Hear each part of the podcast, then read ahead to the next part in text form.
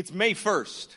Our message today is called Fire and Glory, a roadmap to corporate revival. Are you interested in corporate revival?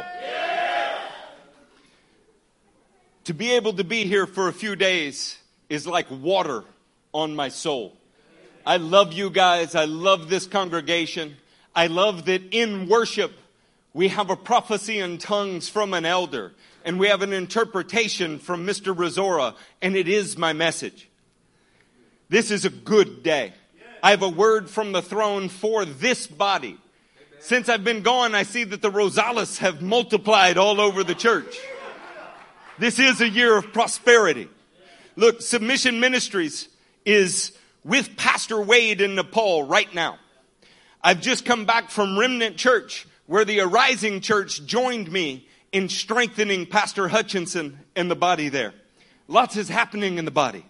Tuesday morning, I leave for King's Harvest Church to share with them the kind of amazing love and power that our King manifested in here tonight so beautifully. Did you feel like we pulled up just a little short in worship? As good as it was, don't you want to do more? Yes, we're going to. That's the whole point tonight.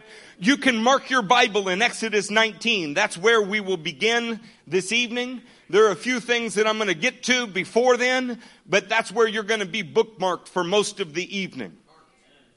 Tonight, we're going to discuss the fire of God in all of its glorious aspects. We are not going to be discussing the fire of God as an instrument of judgment. Tonight, we are going to focus on the manifestation of His glory in fire. Tell me that's good news, saints. Additionally, instead of looking at instances where fire and the glory of God fell on a singular man, we are only going to look at the corporate manifestations tonight. Too often we sit on our salvation and we wait for the fire to fall on some anointed man when what God is looking for is for every person in the congregation to experience His glory. Do you want to experience that? I have a hope here today. I want to build on an excellent message I heard. I listened as Pastor Matthew and Justin Treaster preached on building a name for God. I have to admit, it re-wet my own dry soul. I, I had tears in my eyes. I put it on cruise control and brother Erigena and I began praising God and thinking of ways we could go further in the concept. And that's what this is about tonight. They powerfully illustrated the radiance of God's glory. I mean, the sun is the radiance of God's glory. That is some kind of exciting frequently throughout that message, Justin kept saying, it just came out of his heart, it wasn't even in his notes, that he wanted an altar filled with people that were experiencing the glory of God. That all too often we're repenting at the altar and, and man, that's beautiful, but just to experience the goodness, the love, the glory, the fire of God. And it began to stir my soul. I started saying, Lord, I want that. I want that now. As we come to examine this topic, my prayer tonight comes from Paul speaking to the Ephesians. It's in chapter 3 and you don't have to turn there. I'm going to read it to you because it's tonight my prayer for you. It's my prayer for all of us. He says in verse 14 and I'm saying to you right now, for this reason I kneel before the Father from whom his whole family, somebody say family, in heaven and on earth derives its name. Come on, that glorious name. We are called by a name and we are now a family. I pray that out of his glorious riches, he may strengthen you with power through his spirit in your inner being. Who could use some strengthening deep down? Come on, we're going to leave here tonight on fire so that Christ may dwell in your hearts through faith and I pray that you being rooted and established in love may have power together with all the saints. Come on, none left out. Every saint in this room, we will have power together to grasp how wide and long and high and deep is the love of Christ and to know the love that surpasses knowledge that you may be filled. Somebody say, I want to be filled how much do you want to be filled? to the measure of all the fullness of God. That was Paul's prayer for the Ephesians. That is our prayer tonight. We are not going to stop short. We left you wanting during worship. We intentionally provoked you, stirred up your heart, got close to that ecstatic feeling that we get, that euphoric religious experience where the Spirit of God is touching you, and then we move straight to the Word because we want you to want more because He's going to meet us in that. Look, from this prayer, from this scripture, something is very clear. We are a family. Now, it, it, it's not just Sister Sledge.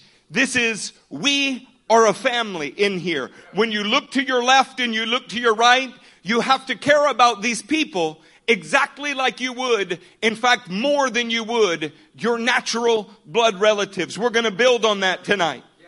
We all need His power and strengthening in our inner being, and we need it as an absolute family without one person left out.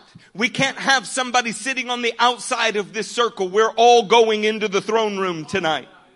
It's together, only together with all of the other saints that we can begin to grasp how wide, how long, how high, and how deep is the love of Christ. JJ's got a big wingspan, but it's not enough to get all the way around it. I have to join arms with him. We have to join arms with Joe. We have to join arms with Rick. We have to join arms to get ourselves around this. It's going to take every one of us. Amen? Amen. We together, somebody say together want to be filled to the measure of the fullness of God. As much as I wish I could take it all, I can't. What flows over is going to land in Charlie and what flows over from Charlie is going to land on Timo and what flows over from him is going to land on someone else in this room. It's together that we begin to experience that full measure. Do you want a full measure? then we're going to have to see our brothers filled. We're going to have to be filled. It's going to have to be a corporate thing tonight. Are you ready to get into Exodus 19? Can you tell I'm excited? This is not manufactured. This is something the Lord is doing and I needed it so badly and I am so excited to get it. Does anybody need the Spirit of the Lord tonight?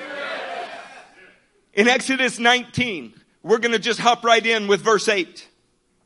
The people all responded together. Do you hear that? All of the people responding together. We will do everything the Lord has said. So Moses brought their answer back to the Lord. I want to show you this so we don't have to spend time teaching. It's our first slide. This word together is yachad. It sounds very much like echad, a word that we're familiar with and it's related. It means all together. It means all at once. 46 times it appears in biblical Hebrew. But look how Vine's describes it. Vine's says it's when a plurality, that's a big number of people, acts in total unity. Something about the Exodus 19 experience had every person there experiencing the same thing. Make no mistake, that's our goal tonight. We're not going to leave one person behind. We're even going to bring in the kids from the children's church and it's going to run off of our beards right down onto them. You must be in unity with God and with the men of God if you want to see the fire and glory of God. Let me say that again. You have to be in unity, not just with God, but with the other men of God that are sitting around you. If we're going to see the fire and glory of God, that's the beginning of corporate revival. Scan down with me to Exodus 19 and find verse 10. Say there when you were there. And the Lord said to Moshe, go to the people and consecrate them today and tomorrow. Have them wash their clothes and be ready by the third day. Because on that day, the Lord will come down on Mount Sinai in the sight of a couple of the people in the sight of all of the people. Everything we're aiming at is for every person. This word consecrate appears on our next slide. In the King James, it's called sanctify. Whichever way you want to think of this, consecrate and sanctify are not words we use a lot. So I defined it for you. In its reflexive stem, which is how it's being used here, this verb means that you show yourself holy. You are showing that you are holy. Most of the time, the word indicates putting oneself or another into a state of holiness. You're not just showing yourself holy, you are making others holy. See, we're not only going to do this all together, we're going to make sure that each of us is holy and helping the others be holy. Somebody say amen in the house of God. Amen. You must be being made, say being, being. Made, holy. And you have to make others holy if you want to see the fire and the glory of God manifest in corporate revival. I want that, saints. Do you want that? Look at Exodus 19, 15. We're going to find our third element. This one scared me to death. 19, 15. Then he said to the people, prepare yourselves for the third day. Abstain from sexual relations. When you get to a verse like this, you know what you do? A deeper word study. I, I was looking at this. I'm like, Lord, sexual relations between married people are good. They're holy. They're righteous. Why? And then I got it. As I saw this word, we put it on a slide for you. It means, in number one in Hebrew, this verse literally says, do not approach a woman. It is implied that it is sexually, but the word sexually is not there at all. What he is saying is, you do not nagash a woman. You do not approach or draw near or bring something to her. The first time this word appears in all of the scripture though, even though it's 125 times, is is Abraham said he was drawing near. He was nagash to God. In other words, you're presented with a choice. You're presented between a choice with something that you want and is not sinful or something that you want more and is also not sinful. And God wants the people to want Him the most. Does that make sense? While sometimes Nagash does describe sexual activities between a man and woman, the most frequent usage in the word is right at the bottom. More frequently, it is used to speak of the way the priest come into the presence of God. Moses told them, you have to prepare yourselves. You cannot be looking towards other desires right now. Right now, you have to come into the presence of the Lord. You have to make a, an approach with a singular focus. Somebody say singular. God doesn't want any competitors tonight. He, he, uh, he, it's not wrong for you to watch Netflix.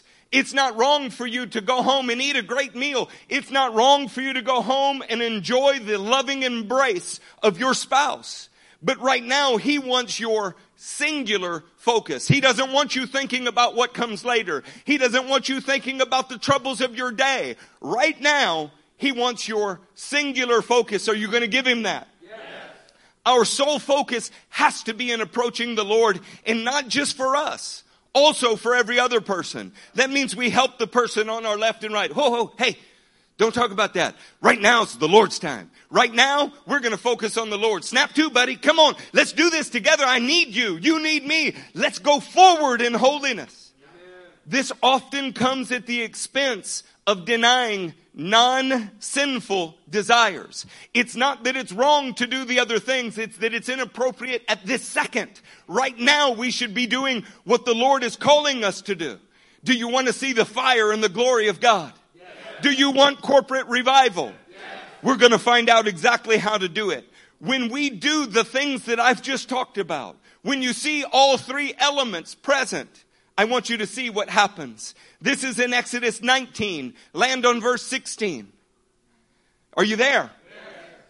On the morning of the third day, there was thunder and lightning with a thick cloud over the mountain and a very loud trumpet blast. Everyone in the camp trembled. How many trembled? One of the songs we sang tonight, I think, was called Tremble. We want to experience the manifest presence of God and we want to do it together. Then Moses led the people out of the camp to meet with God. Moses is not going alone to meet with God. He is leading all of the people to meet with God and God is going to meet with all of the people. Can you imagine every person in this room having an experience with God tonight? Because it's gonna happen. That's what we're aiming at. We're not gonna settle for anything less than that. They stood at the foot of the mountain Mount Sinai was covered with smoke because the Lord descended on it in fire. Friends, this is not the fire of judgment. This is the fire of God's glory. He's showing up like a groom at his wedding day with the brilliance of the sun behind him. And he is coming to meet with his bride and leaving not one person out of the meeting. The smoke billowed up from it like smoke from a furnace. The whole mountain trembled violently and the sound of the trumpet grew louder and louder. Then Moses spoke and the voice of God answered him. This is not the fires of judgment. This is not God responding to a singular man like Moses. This is the glory of God in fire as a response to every person there being in unity, being in holiness, and being singularly focused on him. Why do you think he shook the mountain? he wanted him to look in his direction. This is God helping the people. He's showing them what to do. If you get to Exodus 24 in verse 17, you're going to hear their report about this event. In Exodus 24, 17, it says, to the Israelites. To who?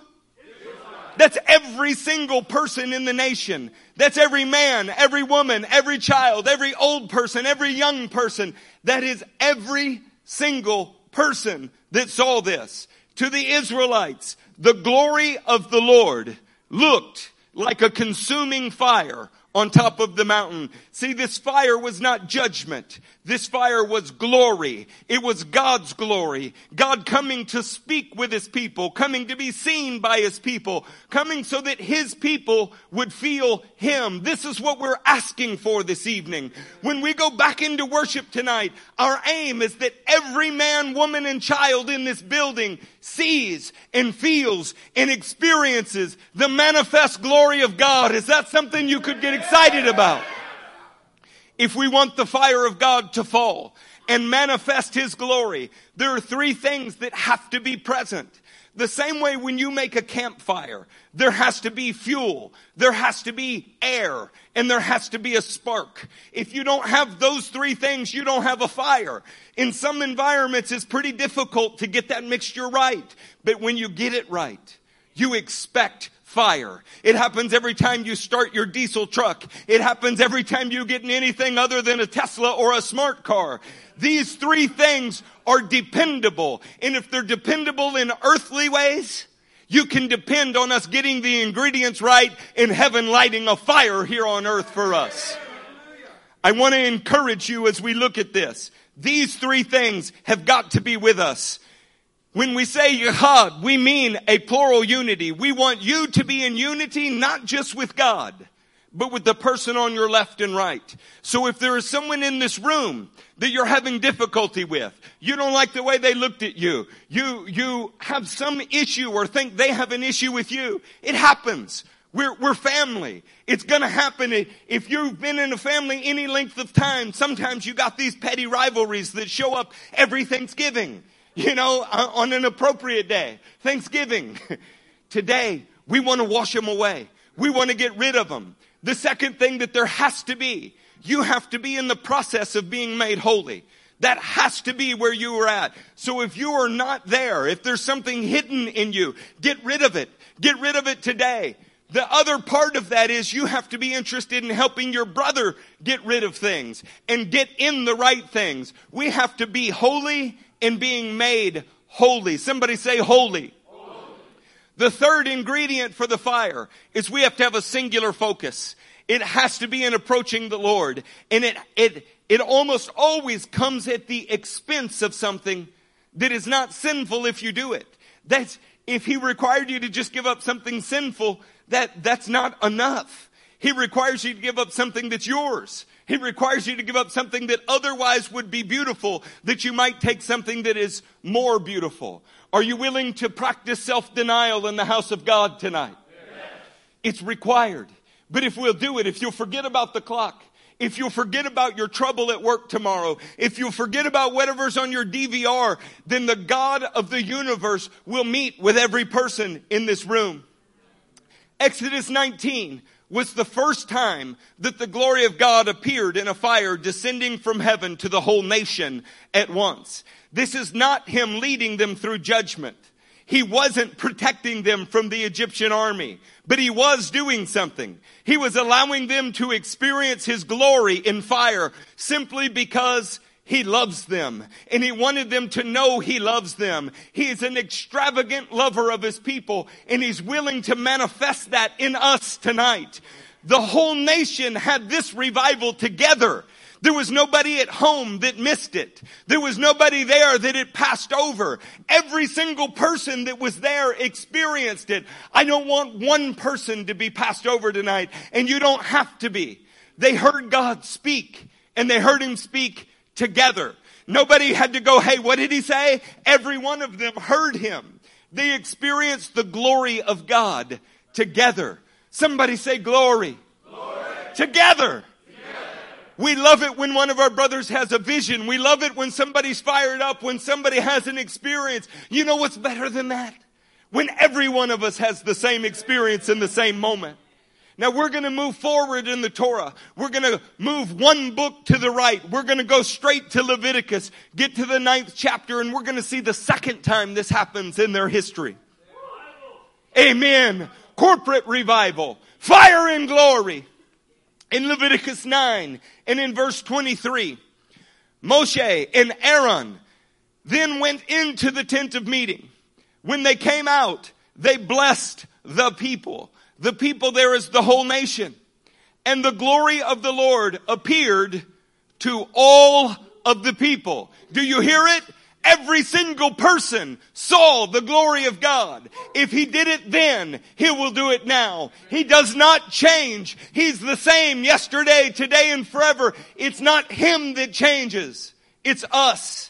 Fire came out from the presence of the Lord and consumed the burnt offering and the fat portions on the altar. So often fire is related to judgment. Notice, here it's not judgment. Look at their reaction. When all the people saw it, how many saw it? They shouted for joy and fell face down. That's not a people receiving a spanking. That's a people that see the manifest glory of God. They saw His presence. They felt Him. They experienced Him and they did it together. See, this is what Pastor Matthew and Brother Treaster were crying out for. When I heard it, something inside of me began crying out for it. I had just left a meeting that was good, but I heard something that was better. I had left something that I liked, but I'm being driven towards something that I love so much more. Do you want the glory of God and the fire of God to fill you? It'll fill this room. He will fill every one of your brothers. He will do it as a corporate family if we approach Him as a family. You have to ask yourself, how did it happen in Leviticus? We heard how it happened in Exodus 19, but how did it happen in Leviticus? We're going to look for the exact same elements. There is unity here that is like fuel. There is holiness here that is like the right air mixture. And there is a singular focus that ignites a spark from heaven. Do you want to see those things? Leviticus 9 and verse 5, look for it as we read this. They took the things Moses commanded to the front of the tent of meeting and the entire assembly. Do you see that it's every person? No one left out. The entire assembly came near and stood before the Lord.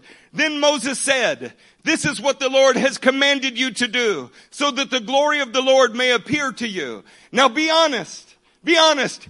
If God said, I will appear to everyone in this room, you will see me, you will feel me, my fire will be there in a glorious way, what wouldn't you do? See, you would do anything that he asked. I'm asking you tonight to focus on three very specific things. And I am telling you, he has told me that he will manifest himself here if we will do it. And brother Charlie and brother Chris spoke up. One prophesied in tongues and the other gave an interpretation. And it's exactly what he said. It was a confirmation. See, here this entire assembly was in unity with God and they were in unity with the men of God. And so they got to experience the fire and glory that leads to corporate revival. Look at verse 7 and you'll find your second element. Moses said to Aaron, come to the altar and sacrifice your sin offering and your burnt offering. He has to get holy.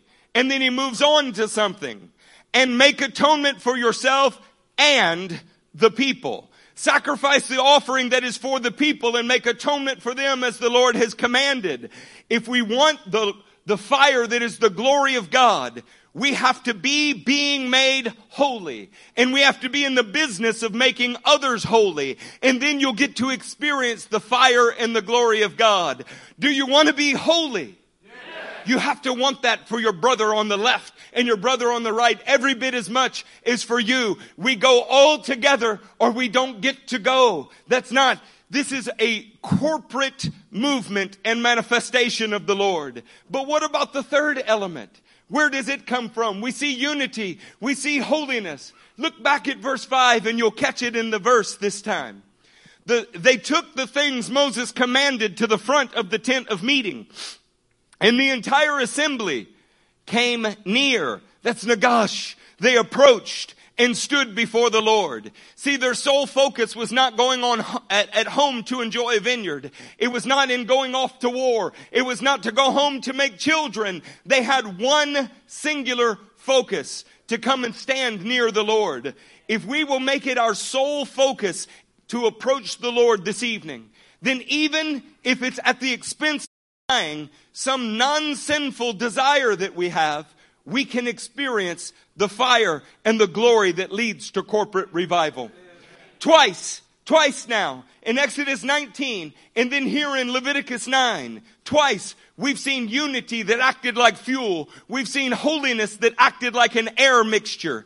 And we've seen them approaching selflessly in a way that ignited a spark from heaven and the glory and fire of God was revealed to an entire nation at once. Man, isn't this what we're singing about? Fill me, fill me, bring us to your throne that the nations may come to your throne. It can happen here. It must happen here. In the name of Jesus, it will happen here for everyone in this family and tonight. There are many times that fire falls in judgment in the Word, but we're not talking about fire as judgment. We're talking about the glory of God in corporate revival. Do you know that Deuteronomy 4, just Deuteronomy 4, mentions God's presence as fire exactly seven times? I want to show you this reference right in the middle of the chapter. Look at this on a slide. Here you see the seven references. The one in the middle with three before it and three after it being the seventh reference is Deuteronomy 4:24. For the Lord your God is a consuming fire, a jealous God. When we read that, if you don't know how to experience that, if you don't know how, why he's described that way, well, he's described as a jealous God, a consuming fire, because he doesn't want just you. He also wants your brothers. You have to be in unity with God and with men of God to experience Him properly. He also expects that you want to be like Him. As a jealous God, He wants you to want to be like Him and He wants you to want others to be exactly like Him as well. We're gonna have to be holy. We're gonna have to want others to be made holy. This is what He means when He says He's jealous. In fact, you could put it more simply and say he is jealous in that he expects the foremost position in the thoughts, attitudes, and devotions of everyone in this room. He's not willing to leave any out. Oh saints, tonight, our singular, our sole focus, it has to be in approaching the Lord, not just for us, but for our brother's benefit. You have to care that Carlos experiences the presence of the Lord tonight. You have to care that Ohad and Cody experience what you experience tonight. You have to want for them what you want for yourself and God will respond to that. It is like sparking a heavenly holy mixture of unity that brings fire. Do you want that tonight? If you want to be in unity with God and men, if you want to be holy and make others holy, if you have a singular focus on denying self and getting into the presence of God, then you can expect something.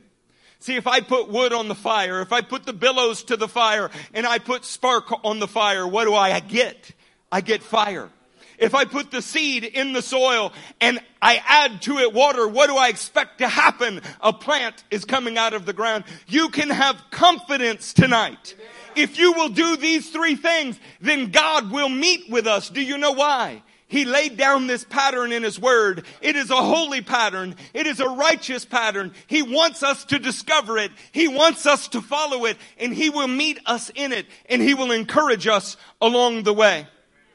Now, would you like to see this pattern repeat and expand in a third national experience?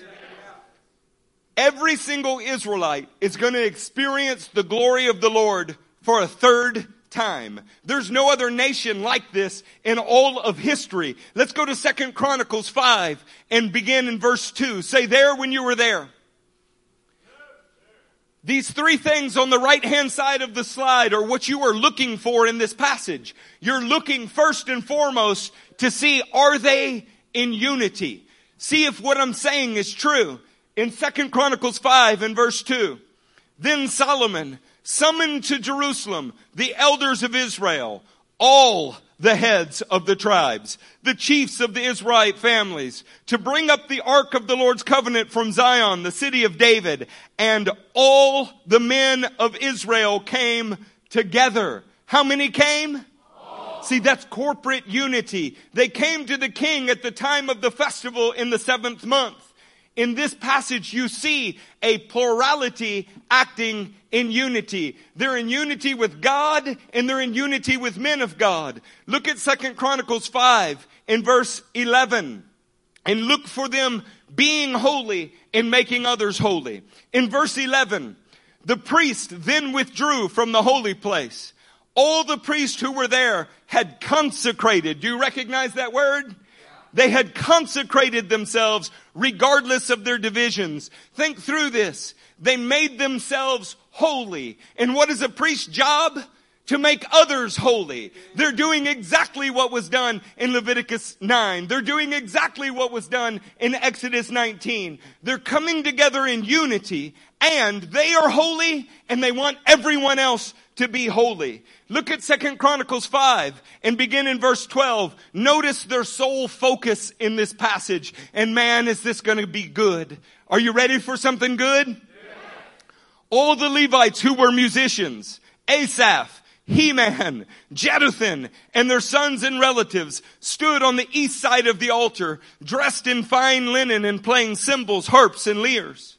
They were accompanied by 120 priests sounding trumpets. You're going to want to remember that number in just a little while. The trumpeters and the singers joined in unison as with one voice to give praise and thanks to the Lord. Does that sound like a singular uh, approach, a singular focus? It is. Look, it says they raised their voices in praise to the Lord and sang, He is good his love endures forever. Not one of them was sitting thinking about how bad their day was. Not one of them was wondering about what would happen tomorrow or after the service. Every single one of them was focused on the goodness and the love of our God. And something happens. Something glorious happens. Then the temple of the Lord was filled with a cloud, and the priests could not perform their service because of the cloud, for the glory of the Lord filled the temple of God. This message is not called the glory of the Lord though. It's the fire and the glory of the Lord. Solomon begins to pray as this is happening. And in Second Chronicles 7 and in verse 1, look what he says. When Solomon finished praying, fire came down from heaven. Whoa! And it consumed the burnt offering and the sacrifices. And the glory of the Lord filled the temple. We have the fire and the glory. The priests could not enter the temple of the Lord because the glory of the Lord filled it. When all the Israelites saw, how many? all of the Israelites, they saw it, every single one, third time in their national history, the fire coming down and the glory of the Lord above the temple. They knelt on the pavement with their faces to the ground and they worshiped. See, they're not being judged. This is not the fire of God coming to burn them. This is the fire of God coming so they can feel the warmth of His love. This is the fire of God descending in a visible way so that He has the full attention of every single Israelite.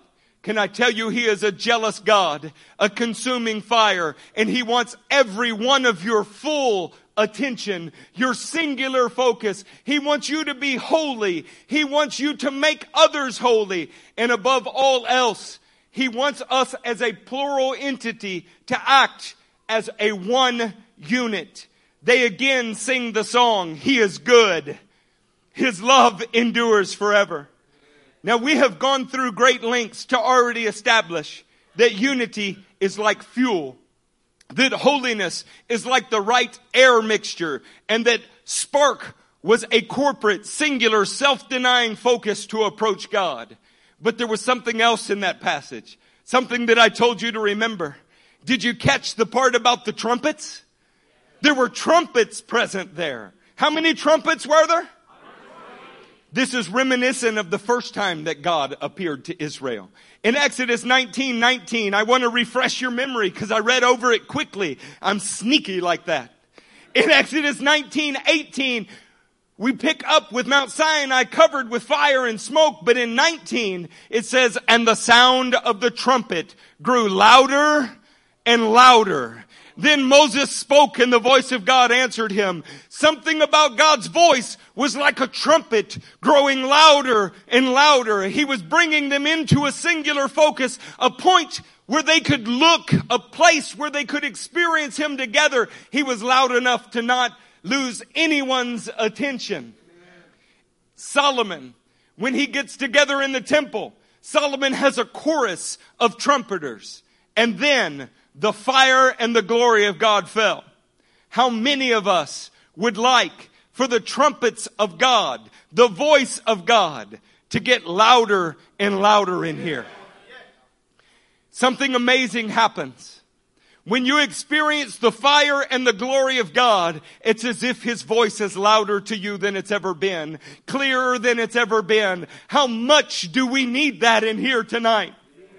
How many trumpets were there? How many?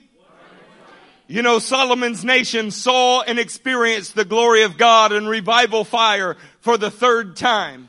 Somebody say, praise God. Praise God. Praise God, it wasn't the last time. There's another. Let's go to Acts in the first chapter together. In Acts chapter 1, we're going to pick up in verse 13. You yell there when we're there. there. Acts 1 and verse 13. When they arrived, they went upstairs to the room where they were staying. Those present were Jeduthun, Asaph, He-Man. Nope. It's very similar though. Those present were Peter, John, James, Andrew, Philip, Thomas, Bartholomew, and Matthew, James, son of Alphaeus, and Simon the Zealot, and Judas, son of James. They all joined together. How many joined? Constantly in prayer. Prayer is an approach to God. Along with the women and Mary, the mother of Jesus and his brother. In those days, Peter stood up among the believers, a group numbering about, about, yes, the same number as the trumpets in Solomon's temple. Oh my goodness, let me put it on a slide for you so you cannot miss this. In Exodus 19, a trumpet grew louder and louder. Say louder and louder. When we get to Second Chronicles 5, we have 120 trumpets sounding with the word as a single voice. Oh my goodness, are they in unity? Are they approaching the Lord? Now in Acts chapter 1, we have 120 and it said that they are in constant prayer all together and in the upper room. So saints, what do you expect to happen next? What's gonna happen next? The fire and the glory of God are gonna fall. They are following the pattern that they saw in the Older Testament. They are doing what they have been taught. And just like when you put together fuel and air and a spark, you know you're gonna get fire. When you put together unity, when you put together holiness and a singular approach to God, what you will always get is a response of fire and glory from heaven. Yes, amen. Somebody say it again. Amen. As we turn to Acts 2 to see the response, you're going to need to remember something. They were in the upper room. That's total unity. They were holy and they were seeking to make others holy. They had just seen Christ die and be resurrected. They had just received the Spirit for regeneration and were waiting for empowerment. Their focus the entire time they were in the upper room was constant prayer. That's approaching God even at the expense of self-denial. The whole purpose for everything we're going to read about in Acts 2, Acts 1 8 says, is receiving power to be a witness to others. See, this was not about just them. It was about them all doing something to benefit everyone else. Everything that we're going to do in here tonight, it is for you, but it's also for your neighbor. It's so that as a corporate entity, the fire and glory of God will be present with us in a way that causes us to witness to everybody around whether we say anything or not. In Acts 2 in verse 1, are you there? Say louder, louder. and louder. louder. God himself made a scene. Acts 2 verse 1. When the day of Pentecost came, they were all together in one place. Are you hearing it? See, you can't make this stuff up. The pattern holds. They were all together in one place. That's unity, friends. Suddenly a sound like the blowing of a violent wind came from heaven and filled the whole house where they were sitting. They saw what seemed to be tongues of fire that separated and came to rest on each of them. Not one of the 120 was left out. Not one of them that was in perfect unity was left out on each of them. Verse 4, all of them. Say all. all. All of them were filled with the Holy Spirit and began to speak in other tongues as the Spirit enabled them.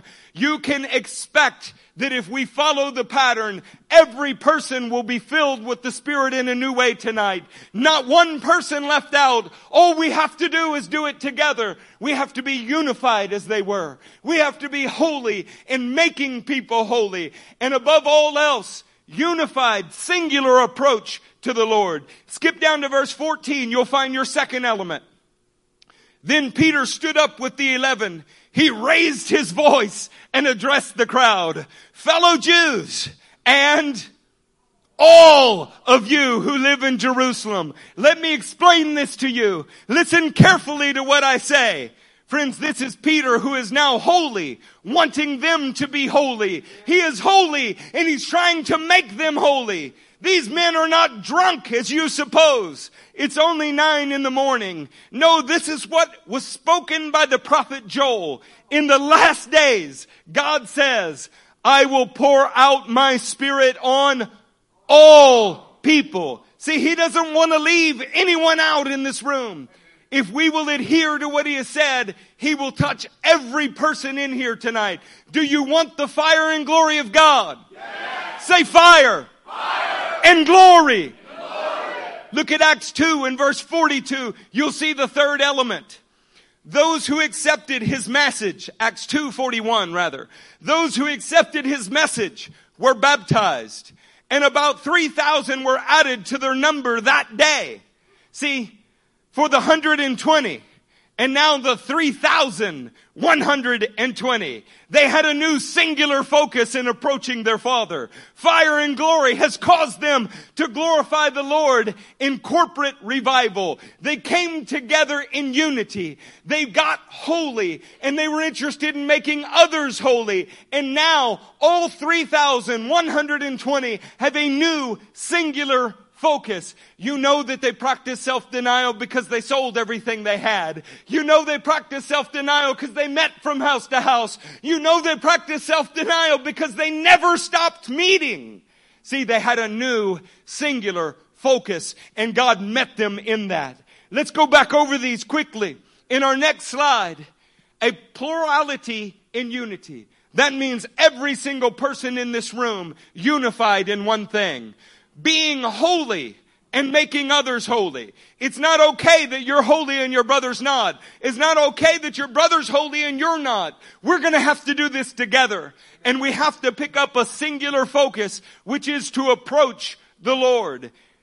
In the right hand column, you see what I was quoting earlier. In Acts 2:44, they're all together. In Acts 2:46, they're breaking bread in their homes and eating together with glad and sincere hearts.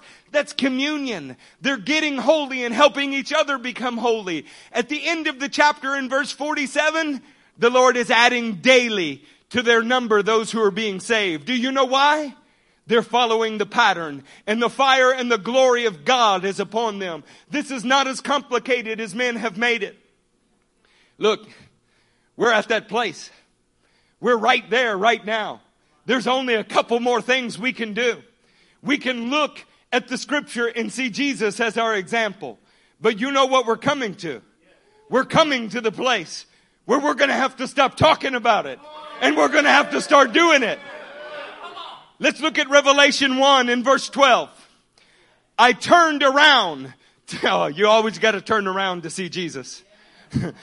I turned around to see the voice that was speaking to me. And when I turned, I saw seven golden lampstands. And among the lampstands was someone like the son of man. Where was he? Among the lampstands. He was like the son of man, dressed in a robe, reaching down to his feet with a golden sash around his chest. His head and his hair were white like wool, um, as white as snow, and his eyes were like blazing fire. What were his eyes like? His feet were like bronze glowing in a furnace and his voice was like the sound of rushing waters. In his right hand he held seven stars, and out of his mouth came a sharp double-edged sword. His face, oh my God, saints, his face, his face was like the sun shining in all of its brilliance. Somebody say that's fire. That's fire. And that's glory. When this passage says son of man, it speaks to the human nature and example of Jesus. He is the definition of a plurality that is in unity. The Father, the Son, and the Holy Spirit are one. He's in unity all of the time. He was never out of unity. Is he holy, saints? Yes. Is he holy? Yes. Does he make you holy? Yes. Then he's holy and he's making others holy. He had a singular focus to enter the presence of God on behalf of others. In fact, he endured the cross scorning its shame so that he could get into the presence of God for him and for you. All three elements are present in Jesus. Do you know what that did? That made his eyes like fire, like the glory of the Lord. It made his feet like fire, like the glory of the Lord. It made his face like fire and the glory of the Lord. And do you know where he is standing? He's standing among the lampstands. He's standing among the lampstands that are the churches. This church has a lampstand. That fiery one, that fire, that glory of God. Jesus! He's in the room here with us now. The one who unifies us. The one who is holy. The one who makes us holy. The one with a singular focus. He is present with us here in this room. We have to follow his example. We have to. Do you want to follow his example? Yes. The apostle Paul tells us how to do it. And these are our last two verses and then we're going to do it. Do you have a sense of urgency? Yes. We got to know how. We got to know how to do it. Go to 1 Corinthians, the first chapter. Say there when you were there. The first chapter of Corinthians, picking up in verse 2 to the church of God. Do you see how the letter is addressed to all of the people, not a singular pastor? It's addressed to them all because God wants every single person. To the church of God in Corinth, to those sanctified. You know what that word is? That's the first word in our pattern. In Christ Jesus and called to be holy. Together with all those everywhere. See, they are holy and they are unified. Together with all those everywhere who call on the name of the Lord Jesus Christ, their Lord and ours. Grace and peace to you from God, our Father, and the Lord Jesus Christ. I always thank God for you because of His grace given you in Christ Jesus. For in Him you have been enriched in every way in all your speaking and in all your knowledge because our testimony about Christ was confirmed in you. Therefore, you do not lack any spiritual gift as you eagerly wait for our Lord Jesus Christ to be revealed. Listen, before we go to this, understand, here, you see all of the believers in Corinth, both unified and holy. All that is left, they need the third element. They need the spark from heaven. They need that singularly focused approach, even at the cost of self-denial. They're already in unity. They're already holy. All they need is a singular approach. You find that in the second letter to the Corinthians. Go to 2 Corinthians 3 for our very last passage for the evening. 2 Corinthians 3, beginning in verse 18. And we, who with unveiled faces all reflect the Lord's glory. How many are doing it? And we, who with unveiled faces all reflect the Lord's glory, are being transformed into his likeness with ever increasing glory, which comes from the Lord who is the Spirit. It's not just Jesus Christ who walks among the lampstands. The fire and the Spirit of God are here. Jesus the glory, the Spirit, the fire. He is in the room and do you know all that is waiting for you to approach Him? For you to approach him and say, I want to experience you. I want to feel you. I want to see you. I want your glory to descend upon us all like fire. And then something happens. A transformation in you. Jesus Christ, the Son of Man. Jesus Christ, the human example. He had fire in his eyes. He had fire on his feet. He had a sun filled fiery face because he had been in the presence of the Father. If you come and approach him, if you come to Jesus Christ and you say, I want to experience you with all of my brothers. I am being made holy by you. I want my brothers to be holy. All of us together right now, tonight, Lord, no other time, tonight, I want you then you will begin to reflect the same fire and glory that He has. Our job as a corporate body is to want the fire and the glory of the Lord to be revealed. Our job in revival is to approach Him right now in this building to ask Him, transform my face, Lord. Transform my feet, Lord. Transform everything about me right here, right now, Lord. I want your likeness. I don't just want fire and glory. I want an ever increasing glory and I have to have it. Lord, I'll deny anything. I have to have it. We are called to radiate, to reflect His glory, His fire, His revival power. We're going to stand in just a second. Don't do it yet. When you do stand, you're going to examine yourself in three areas. You're going to ask, am I unified with God and the men of God in this room? Or Lord, is there still some distance that has to close? Have I left a problem between me and someone else? The second question, Lord, am I holy in your eyes? Lord, have I cared enough about my brother's holiness? Or do I have some lack of concern for the things that are important to you? Thirdly, you're going to say, Lord, tune me in. Let my singular focus, let my sole goal be to enter your presence and do it with every one of my friends, not one left behind. You're going to cast down distraction even needs that aren't sinful. You're going to throw them to the side so that the Lord has preeminence in you. When you've gotten these things, these areas in line with the Spirit, with the Word of God, we can expect to see something. We can expect to hear something. We can expect to feel something. We can expect a new level of experience with His fire and His glory. He will begin a corporate revival right here tonight. He'll do it starting right now. He sent me here to say this, and he confirmed it in a tongue, and he confirmed it in an interpretation of a tongue as our service began.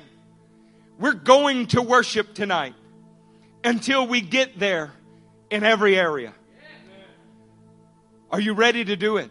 Yes. Is it your singular focus? Stand to your feet.